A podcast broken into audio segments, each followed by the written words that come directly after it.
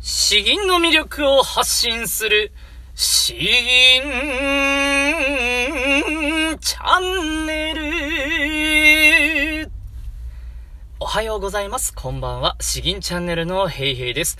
このチャンネルは詩吟歴20年以上、準師範の資格を持っていて、全国大会の優勝経験もある私、ヘイヘイによる、詩吟というとってもマイナーな日本の伝統芸能のその魅力をわかりやすくお伝えしていくチャンネルになっております。最近はちょっと腹式呼吸のやり方とかですね、えー、前発信してたんですけど、ちょっとサボりがちです。ご了承ください。えー、今日もですね、まあ、初心者向けの詩吟を一つご紹介して、実際に吟じていきたいと思います。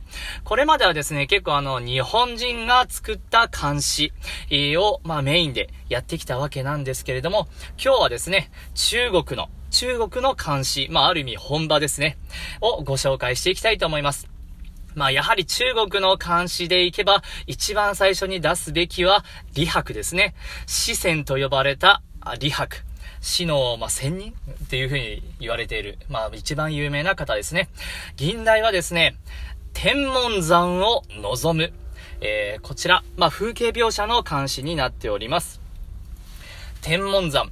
えー、これ、天に門と書いて、で、あとは山ですね、山。多分これネットで調べてみてもらえれば一番、一番手っ取り早いですね。もうあの風景が凄まじいんですよ。中国の湖南省に位置している中国四大絶景と呼ばれているそうです。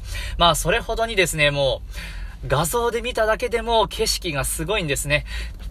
両側がもう岩で岩の中にもある意味大きな大きな、えー、洞窟、洞窟というよりは奥がもう開けているので門なんですね。門なんですけれど、その規模が違うんです。高さが150メートル、奥行きが60メートルぐらいあって、もうスケールが日本では決して見られないようなレベルになっております。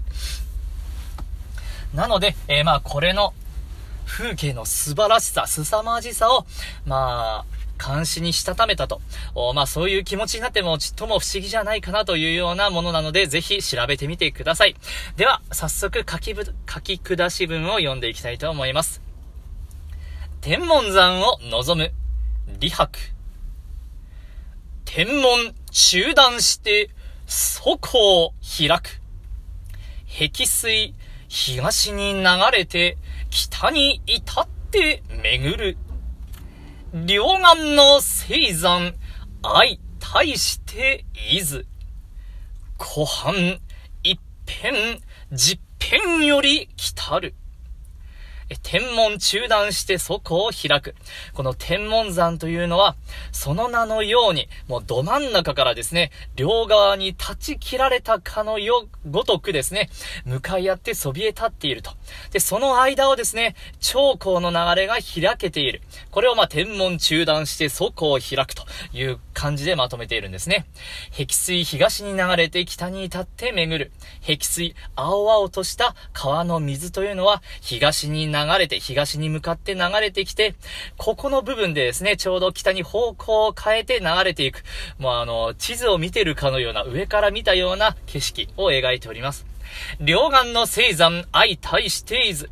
さてですね、両岸には、この天文山の両岸には、青々とした山が互いに向かい合ってそびえていて、その山の間をですね、えー、一辺の白い方を駆け上げた船。あ、ちょっと待ってくださいよ。これ言い過ぎましたね。相対していず。えー、まあ、両側に山々がそびえ立っていると。で、湖畔一辺十辺より来たる。ここで小さな白い方を掲げた船。船が出てくるんですね。この船が、えー、この西の太陽、西の太陽の沈む彼方から下ってやってくるのである。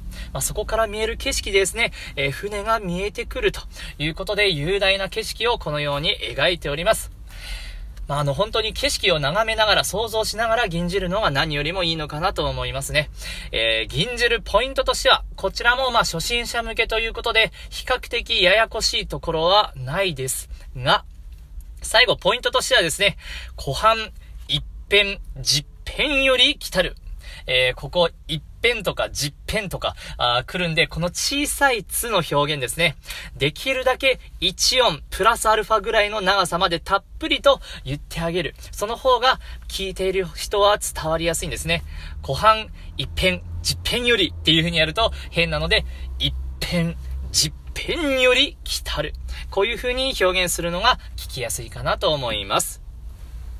それでは、吟じていきたいと思います。天文山を望む、李白。天文中断して、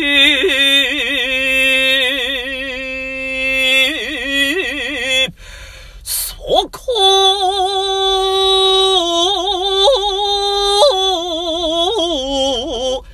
開く碧水東に流れて北に至って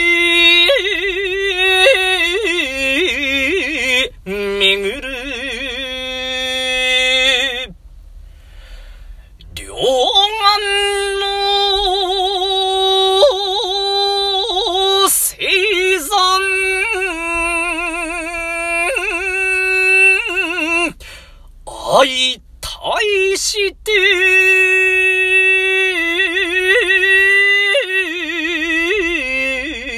いず、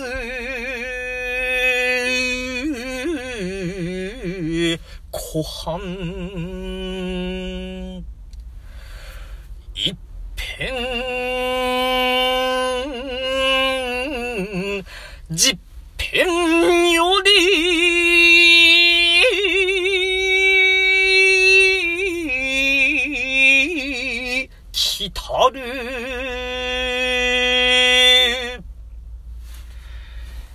いかがでしたでしょうか？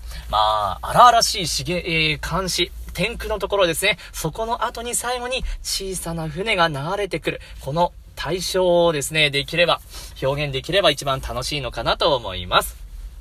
ということで、今日は以上となります。詩吟の魅力を発信する詩吟チャンネルどうもありがとうございました。バイバイ。